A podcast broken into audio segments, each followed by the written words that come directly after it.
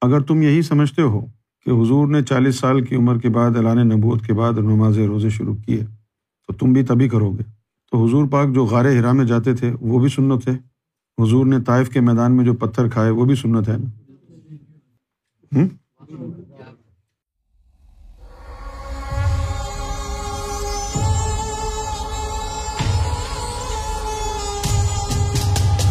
آج کل پاکستان میں ایک نیا فتنہ شروع ہوا ہے۔ کہ کچھ لوگ کہتے ہیں کہ حضور پاک صلی اللہ علیہ وسلم پہ نماز روزے اور دیگر ارکان اسلام نبوت کے بعد آئے۔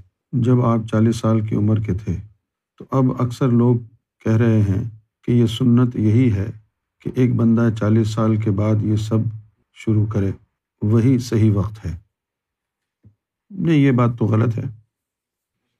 غلط اس لیے ہے کہ حضور نبی کریم صلی اللہ علیہ وسلم کا ایک اللہ سے ذاتی تعلق ہے۔ اور ایک تعلق جو ہے، دنیا سے ہے۔ نبی پاک صلی اللہ علیہ وسلم کو اللہ نے ایک ماڈل بنا کے پیش کیا ہے۔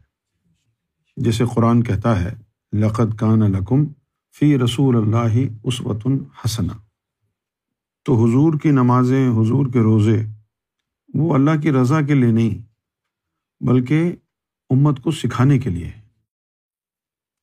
اگر تم یہی سمجھتے ہو کہ حضور نے چالیس سال کی عمر کے بعد اعلان نبوت کے بعد نماز روزے شروع کیے، تو تم بھی تبھی کرو گے۔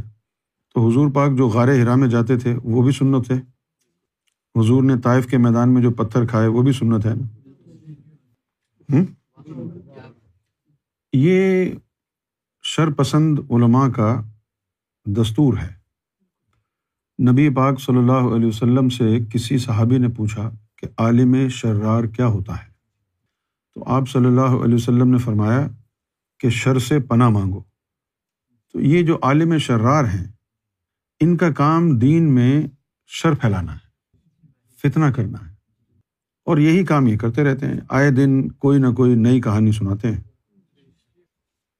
نبی پاک صلی اللہ علیہ وسلم جب معراج شریف سے واپس آئے تو معراج کے موقع پر اللہ تعالیٰ نے نمازیں تحفے کے طور پر دی اس کے بعد جو ہے، قرآن مجید کی آیت آئی ہے کہ اے مومنو تم پر نماز فرض کر دی گئی۔ ہے تو اللہ تعالیٰ کے فرمان سے پہلے آپ نماز کیسے پڑھیں گے؟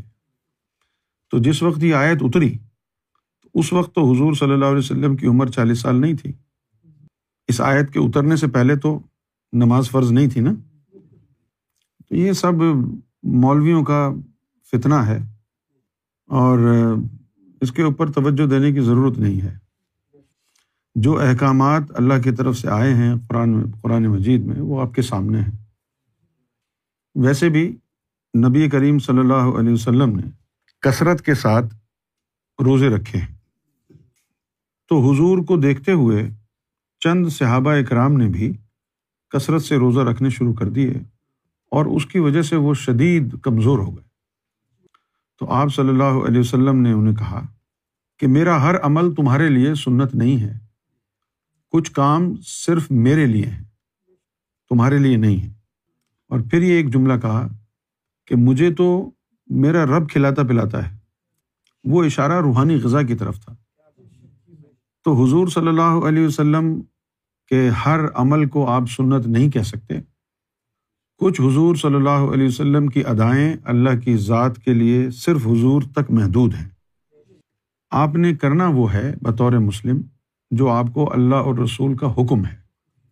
جو حکم دیا گیا ہے، آپ نے وہ حکم بجا لانا ہے۔ اپنی سوچ اور اپنے اٹکل پچو سے آپ دین میں اپنی رائے شامل نہیں کر سکتے۔ تو یہ ایک فضول بات ہے۔